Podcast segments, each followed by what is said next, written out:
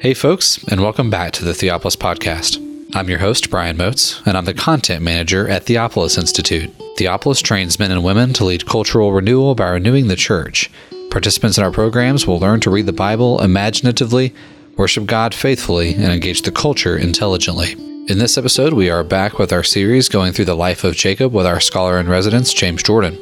Here, Jordan's going to begin his thoughts on the beginning of Genesis chapter 28, verses 1 through 9, and the departing of Jacob. For more of our work in the book of Genesis, you can find our links in the show notes. We hope that you enjoyed this time of teaching, and as always, thank you for listening.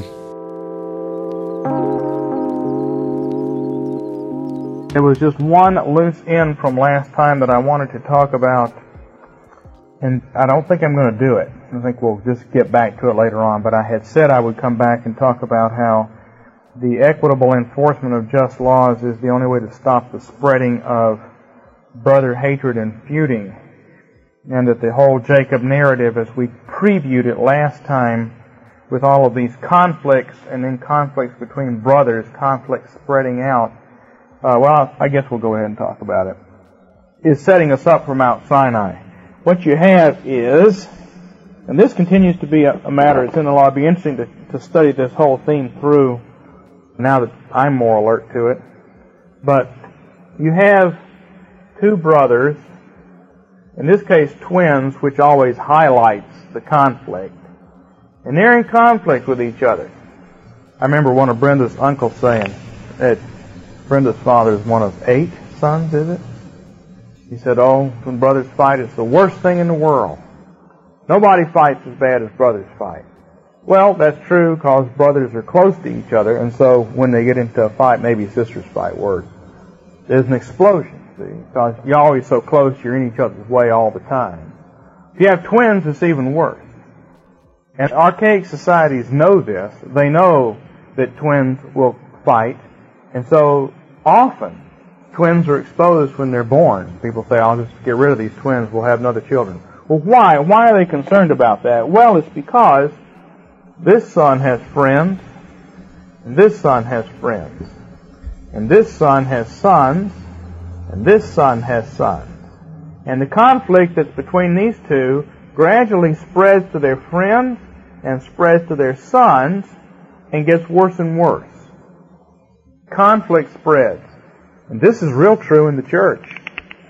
It sounds abstract to say conflict spreads from people to people, but it always does because you're always curious to know what's going on. If you know that two people are at odds with each other in the church, you get curious about it.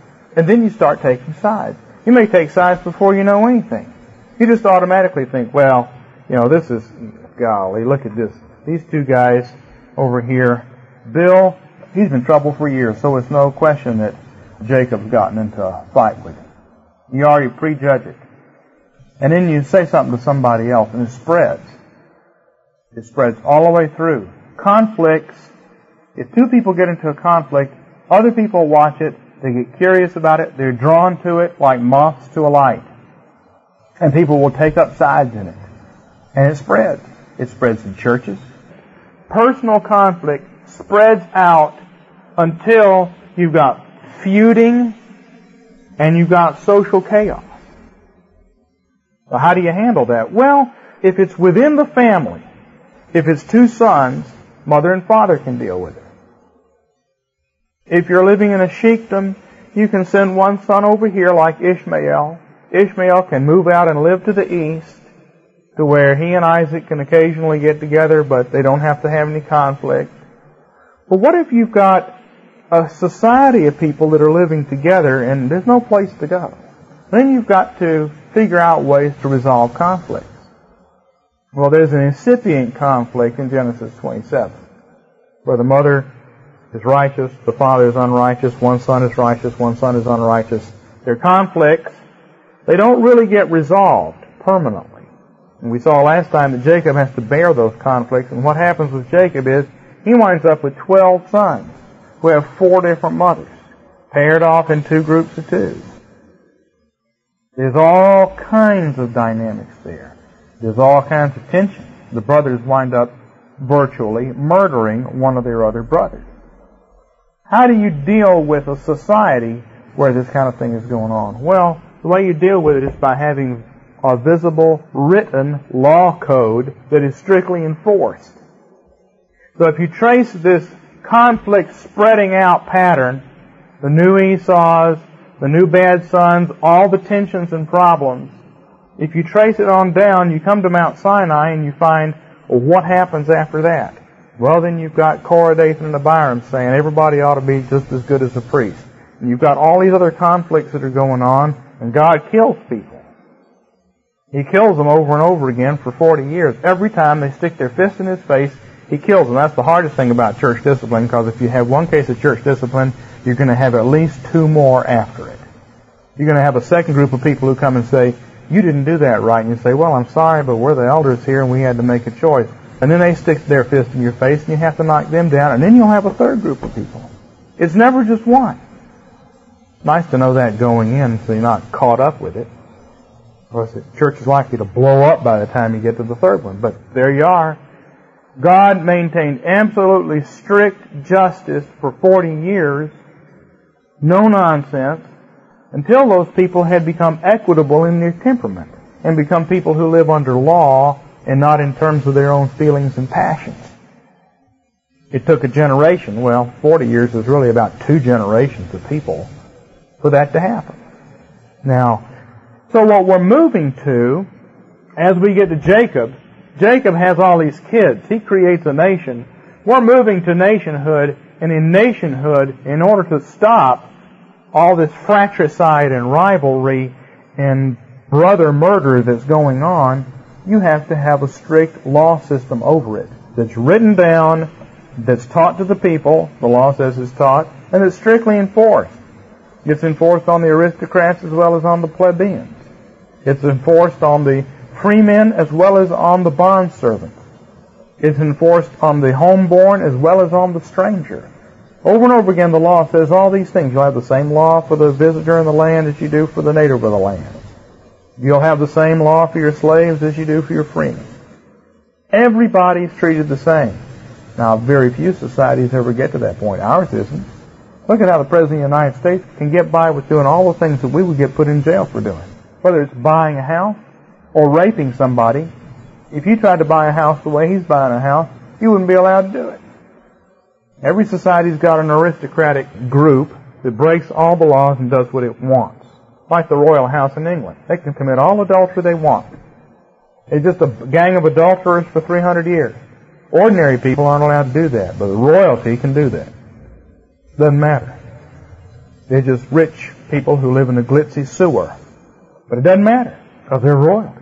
Well, biblical law puts everybody on the same basis under law. There may be variations of wealth, variations of position in society, but the law makes them all the same.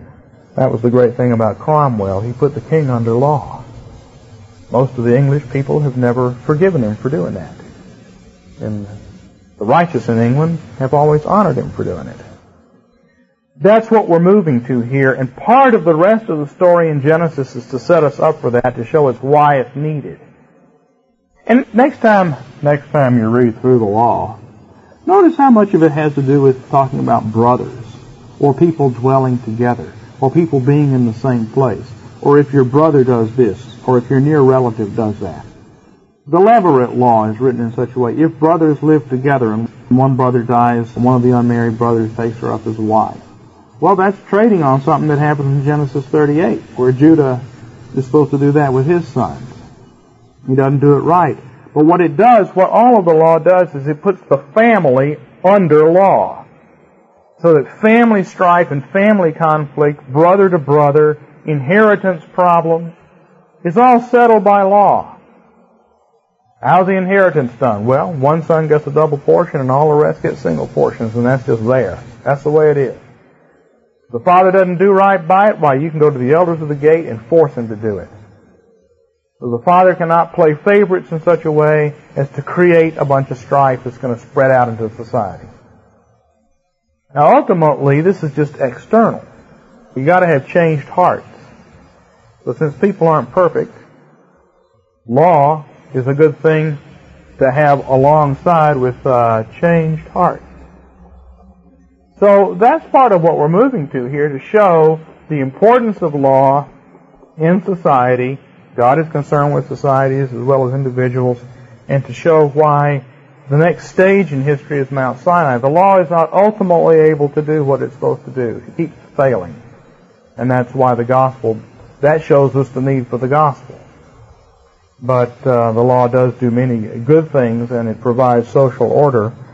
And we're going to have a time of chaos to show us that we need social order. So that was the point that I didn't get to make last week. I wanted to make it this week. We'll come back to it along the way as we go, but just setting up what the next part of this narrative has to do with, I want to put that out. Now, we will just go to the last section of this story, which is chapter 27, verse 46 to 28, 9. And I'm going to read it. 27, 46 to 28, 9. And Rivkah said to Yitzchak, I loathe my life because of these Hittite women. Should Yaakov take a wife from the Hittite women like these, from the women of the land? Why should I have life? And Yitzchak called for Yaakov, and he blessed him, and he commanded, saying to him, You are not to take a wife from the women of Canaan.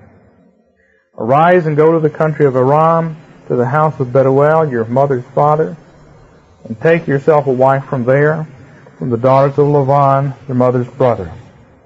And may God Shaddai bless you, and may he make you bear fruit and make you many, so that you become a host of peoples. And may he give you the blessing of Abraham, to you and to your seed with you, for you to inherit the land of your sojournings, which God gave to Abraham. So Yitzchak sent Yaakov off.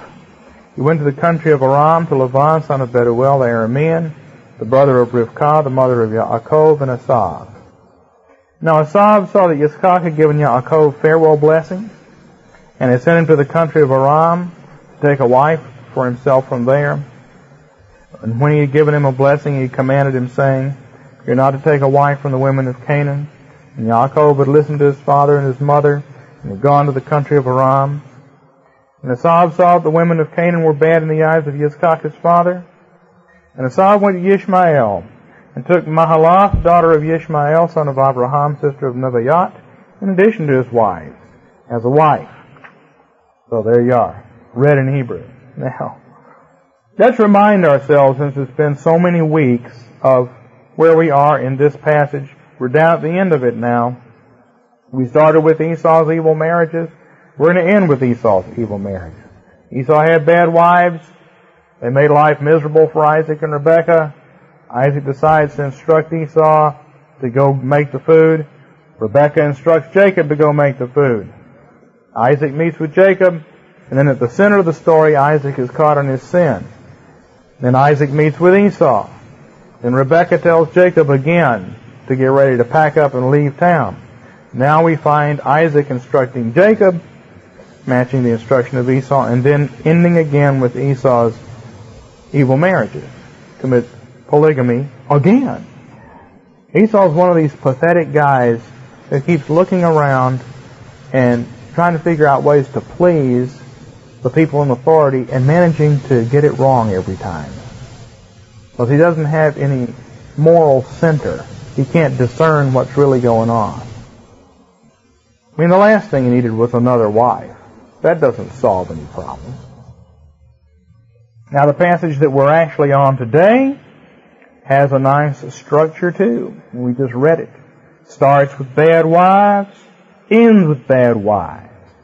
In chapter 28, verse 1, Isaac says, Don't take a wife from the women of Canaan. In 28, 6 to 7, Esau saw that he had said, Don't take a wife from the women of Canaan. In 28, 2, he says, Get a wife from Aram. In 28.5, he departs for Aram. And then at the center is the covenant blessing. This is nicely structured. Something again that if you were in the synagogue and you heard this read every year, two or three times a year, and you were used to listening to this kind of flow and melody, you'd pick up. Oh yeah, of course, covenant blessings at center. And you'd hear these words. Bam, bam, bam, bam, bam, bam, bam, bam. It would sound like that as you heard the words repeated and the phrases repeated. You notice that this links the last two sections, B prime and A prime. into one section and suggests that A and B are closely related. We've discussed that before. It's the setup for the entire passage is that it's in the context of the evil Canaanite wives.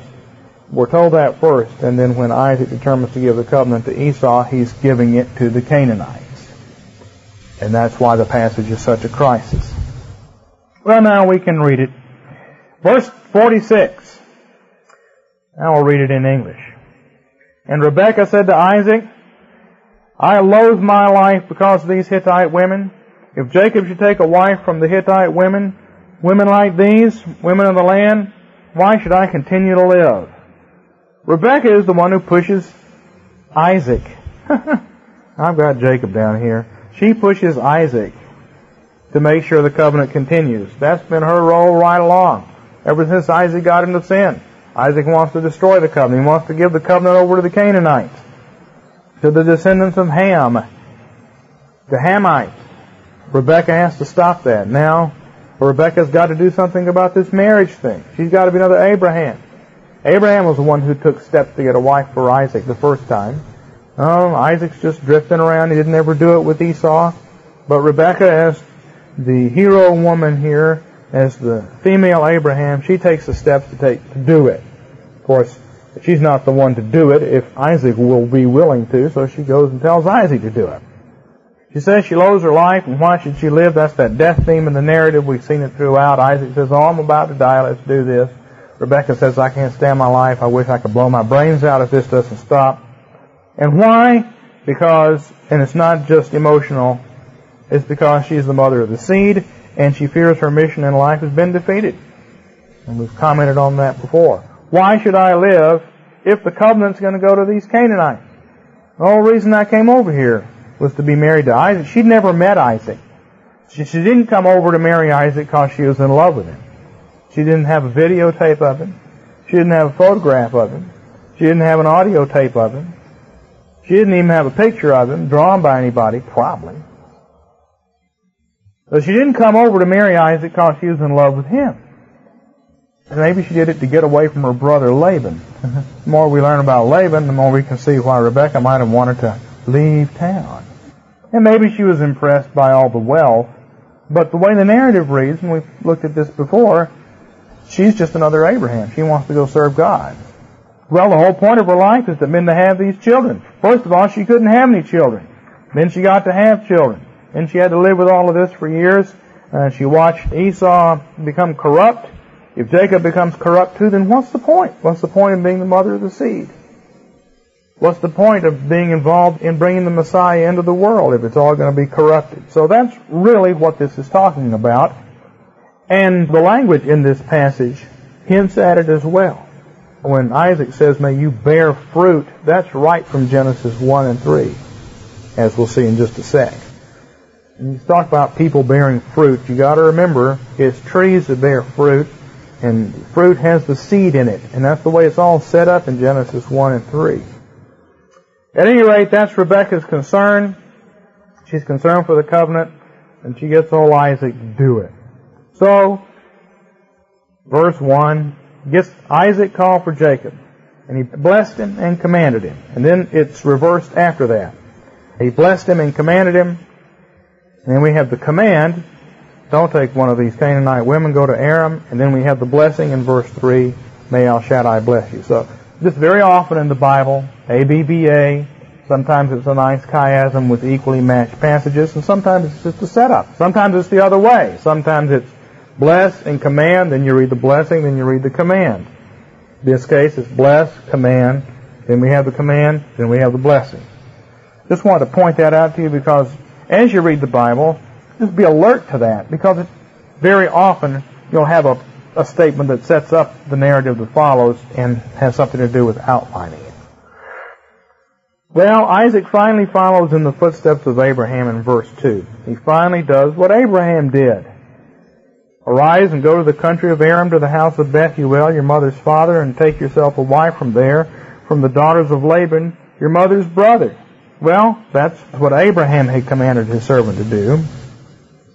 Go to my land and to my kindred and get a wife for my son Isaac. And then that's the phrasing in chapter 24. Here it's more specific. But it's what Abraham did. And Isaac hasn't done that up to now. He didn't do it with Esau. If Esau was the favored son who was supposed to receive the covenant, what he should have done with Esau. He didn't do it. Now he's finally acting like Abraham because Rebekah's gotten him to do so.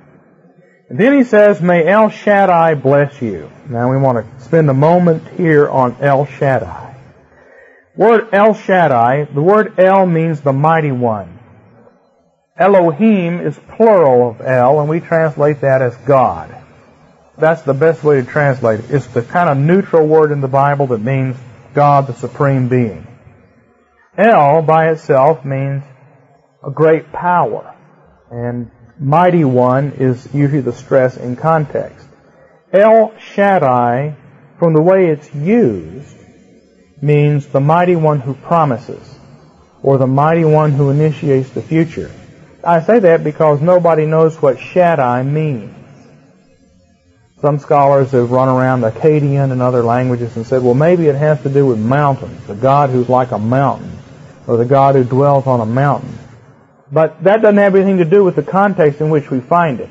If we found it in passages that said, Abraham went up on a high mountain and there El Shaddai met with him, and uh, then it said Jacob went up on a mountain and there El Shaddai met with him, we might say El Shaddai means the God who dwells on the mountain, or is like a mountain. But that's not the context. The context is always, you will have seed and a great future. Every time this name is used, that's what God says. So whatever the word Shaddai's root may be, the way it's used is the God who promises and guarantees the future. Let's just look at them real quick. We can get a useful theme to bear in mind because it's coming up right here. Jacob is starting his life. Now that he's received the promise, now that he's been baptized, he's starting his life at the age of 77. Chapter 17 verse 1 is the first time this occurs. When Abram was 99 years old, Yahweh was seen by Abram and said to him, I am El Shaddai. Walk in my presence and be perfect. I make my covenant with you. And he says, here's my covenant. You will be a father of a throng of nations. no longer will you be Abram, rather your name will be Abraham, for I will make you Aham Gayim, father of a throng of nations. I will cause you to bear fruit exceedingly, exceedingly. I will make nations out of you. Kings will come out of you. I will establish my covenant between you and your seed after you throughout their generations as a covenant for the ages to be to you and your seed after you. And I will give to you to your seed after you.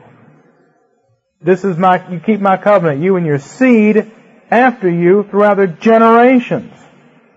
Then you get the circumcision thing, which means if you're going to have a future, you've got to cut off the past. Circumcision, among its many meanings, means if you're going to have a future, you've got to cut off the past. In this context, that's really the stress. Notice that your seed, that's already a future idea. After you, down to generations, multiply you. It's all future stuff. The God who makes future promises and guarantees them. Well, that's what's happening here.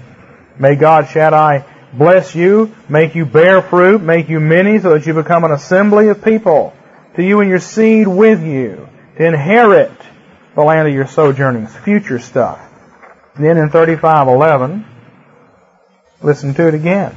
This is God's appearance to Jacob at the end of this narrative. Jacob is your name. Your name will be Israel. He called his name Israel, verse 11. God said further to him, I am El Shaddai. Bear fruit and be many. Nations, yes, a host of nations will come out from you. Kings will go forth from your loins. The land I will give to you and to your seed. After you I will give the land. And God went up from him. And he named the place Bethel. Well, that's the second Bethel incident, we'll get to it pretty quick here. All this future stuff. 43:14. These are all the occurrences of El Shaddai in Genesis. The name only occurs six times in the book of Genesis. You know, we're so used to it, we think, oh, it must be all over the place. Well, it's not. God only said it once to Abraham. Jacob is the one who uses it all the rest of the time. Well, Isaac uses it to Jacob, and then Jacob picks it up and gives it to Joseph. 43 verse 14, when Jacob sends the brothers down to Egypt and sends Benjamin along with them, listen to how he phrases it. Take your brother. As for your brother, take him. Arise and return to this man, who we know is Joseph. May El Shaddai give you mercy before the man, so he releases your other brother to you, and Benjamin as well. As for me, if I must be bereaved, I must be bereaved. That's negative, but it has to do with the future too. His sons, his children. If I'm going to lose them, I'm going to lose them. But may El Shaddai preserve my children. The name of the God who preserves the children. The God who takes care of children. El Shaddai. 48 verse 3. This is when Jacob blesses Joseph's sons Ephraim and Manasseh. Jacob said to Joseph, El Shaddai was seen by me in Luz in the land of Canaan. He blessed me and he said to me, Behold, I will make you bear fruit, make you many, I'll make you into an host of peoples, an assembly of people. I will give this land to your seed after you for the ages. And now two sons are born to you. And now I claim them as mine, Ephraim and Manasseh. Let them be mine, just as Reuben and Simeon are mine. Your begotten sons whom you beget after them, let them be yours. So, that's an important passage. Do you know that? Ephraim and Manasseh were adopted by Jacob and became his sons. And their sons are considered sons of Joseph. You know that? That's what it says. But it's all future stuff here. And then finally, in 49.25, he's blessing Joseph in the blessing section here. By your father's God may he help you, and Shaddai may he give you blessing. Blessings of the heavens, blessings of the ocean, blessings of the breasts and the womb.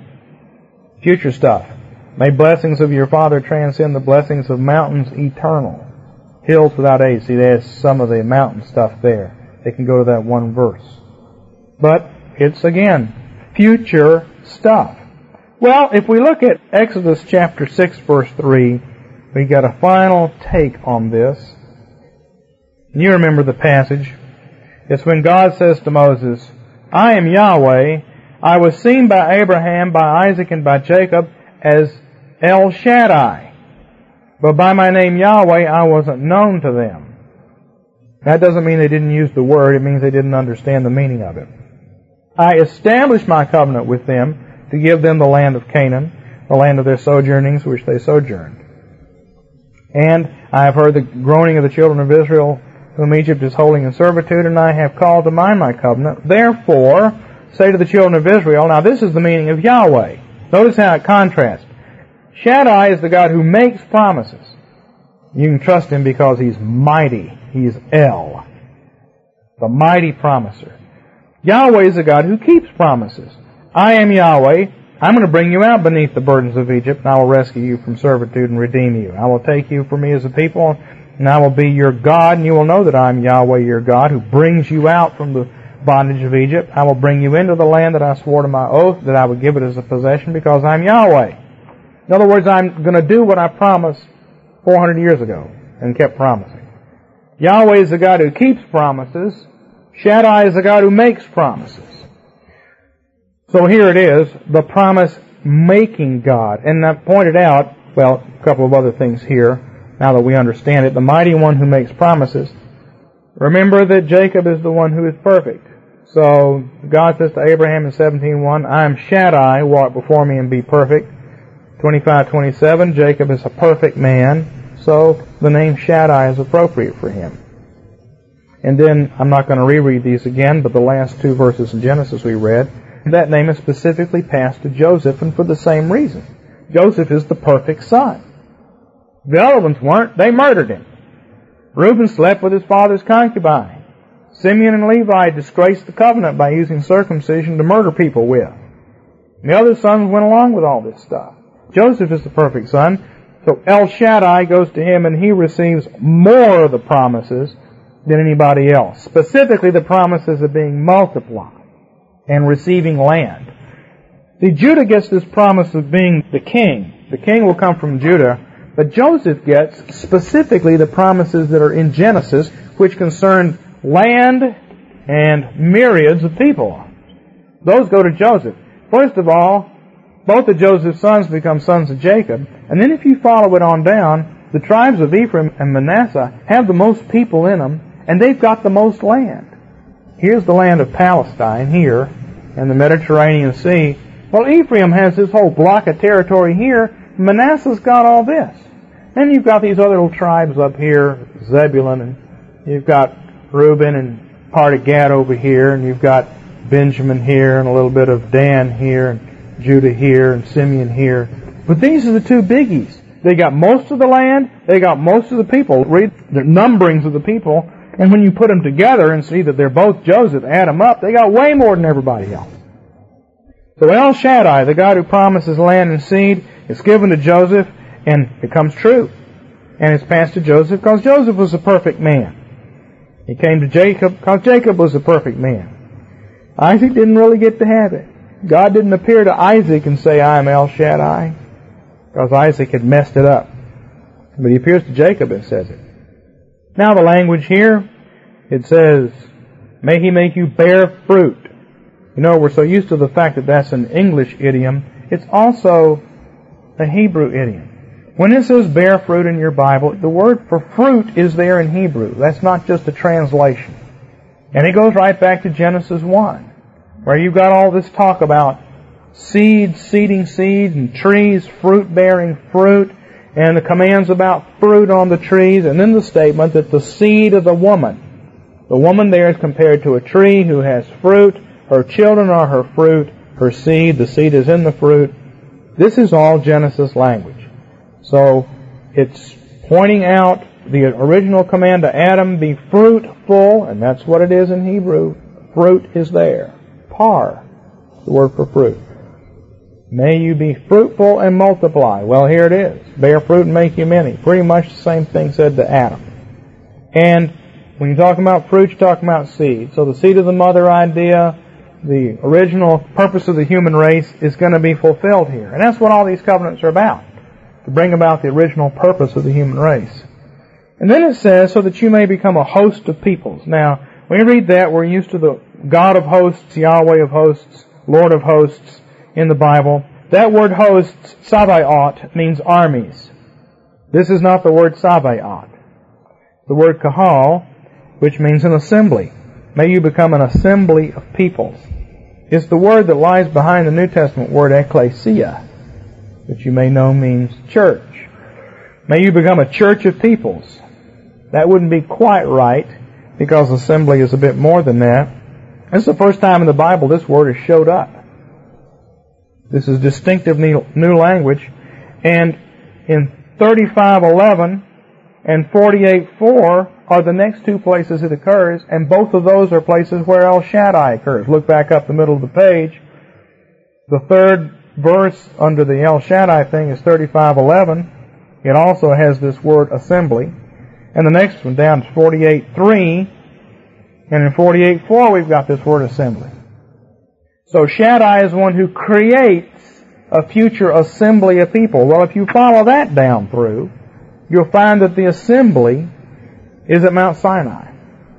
That's where this word starts to show up a lot. Let my people go that they may have an assembly to me at Mount Sinai.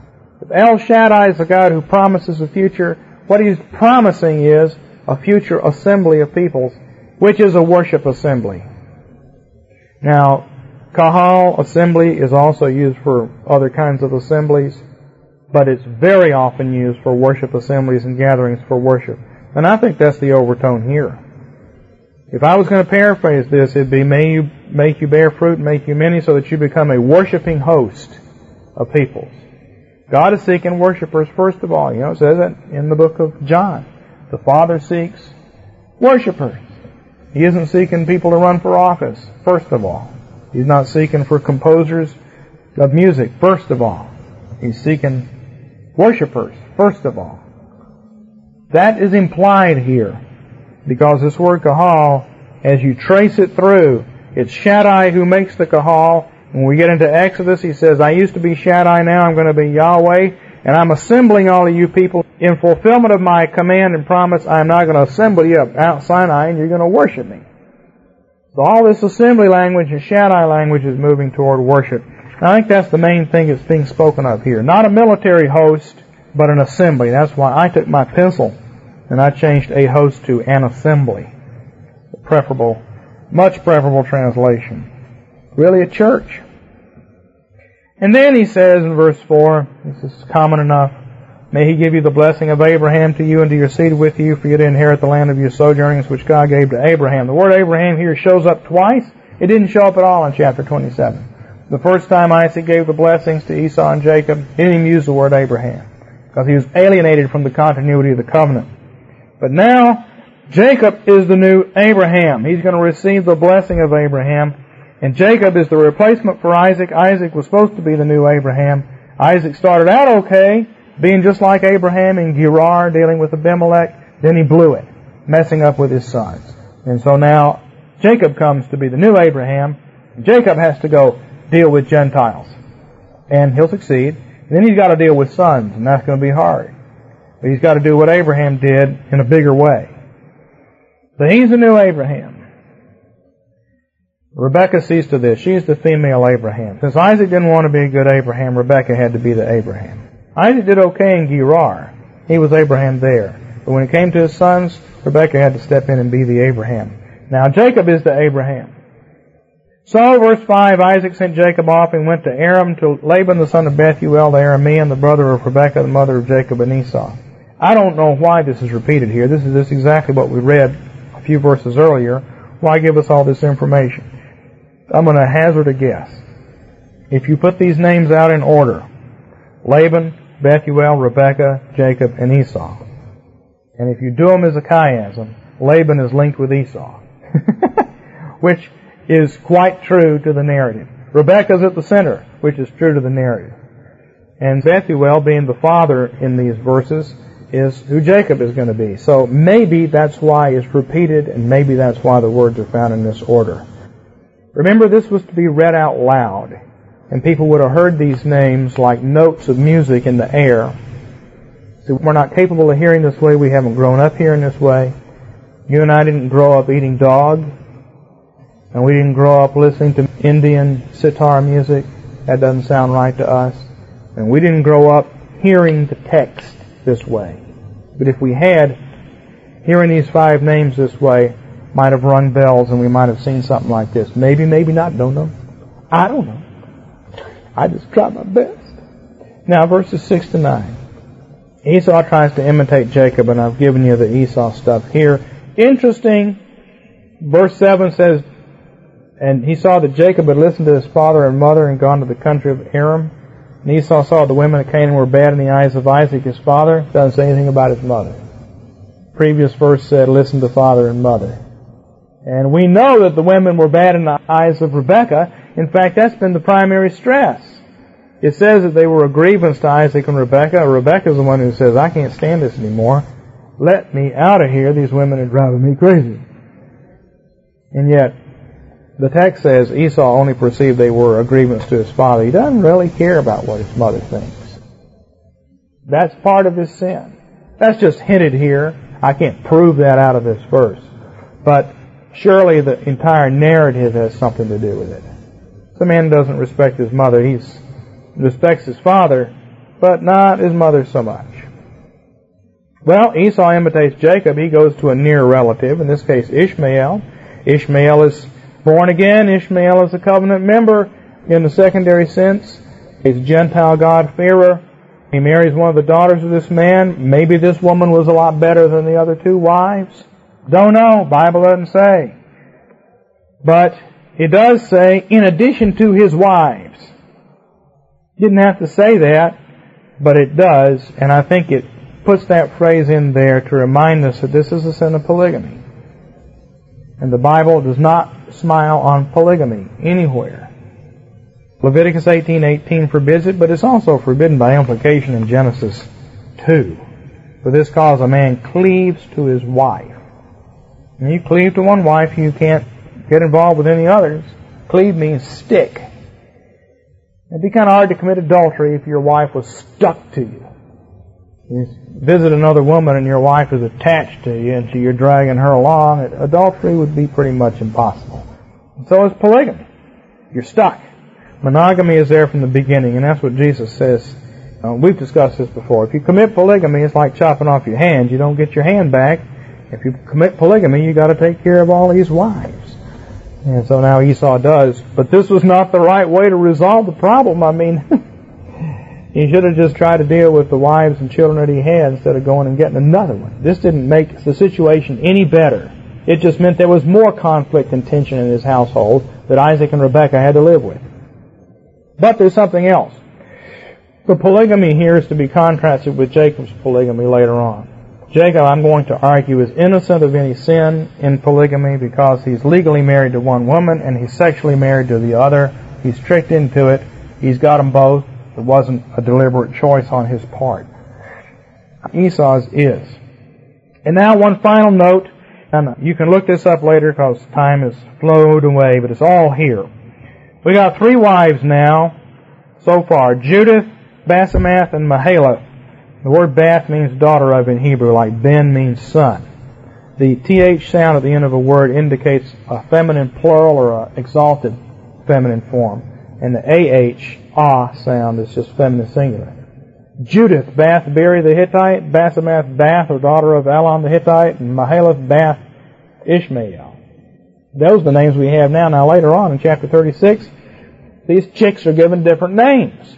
We have another list of three wives, and some people have thought, well, maybe these are other wives. Maybe he had five or six. Maybe there's many different sources behind this are confused. I don't think so. I think we're supposed to understand he had three wives, but they had different names. Aholibama, daughter of Anah the Hivite, Adah, the daughter of Elon the Hittite, and Basemath, the daughter of Ishmael. Well, this is confusing, but we can solve it without too much trouble. Taking the last one first, Mahalath, which means mild, is also Basemath, means fragrant. She's the daughter of Ishmael. I don't think he married two different daughters of Ishmael. So it's just the same woman has the same names. Basemath, meaning fragrant, is also Adah, meaning apparently something like an ornament or a cutie pie. Daughter of Elon. He probably didn't marry two different daughters of Elon, so it's probably the same girl called different names. The toughie is Judith, but it's not quite so tough if you understand what these words mean. Judith seems to be Aholibama. Judith means Jewess. Well, the word Jew doesn't exist at this point in history, so if she had this name, it meant something else. And I'll suggest what it means in just a minute. In fact, I probably should not have called it that. Let's just change that. I'm going to change this in the notes when I print them out again. Judith means praise. So does Judah. And that's important. Aholibama means my high place tent. Well, that sounds like the name of a temple prostitute. A woman that you encounter in the high place, and if her name was praise, having to do with the praise of a pagan god, that would be the same kind of name. Barry the Hittite isn't necessarily a name at all. It means the Hittite well man, guy associated with wells and Anah the Hivite is probably his actual name and lineage. So this guy's name was probably Anah the Hivite. He was known also as the Hittite well man because the Hittite empire covered this area to some extent, so the Hivites were within it.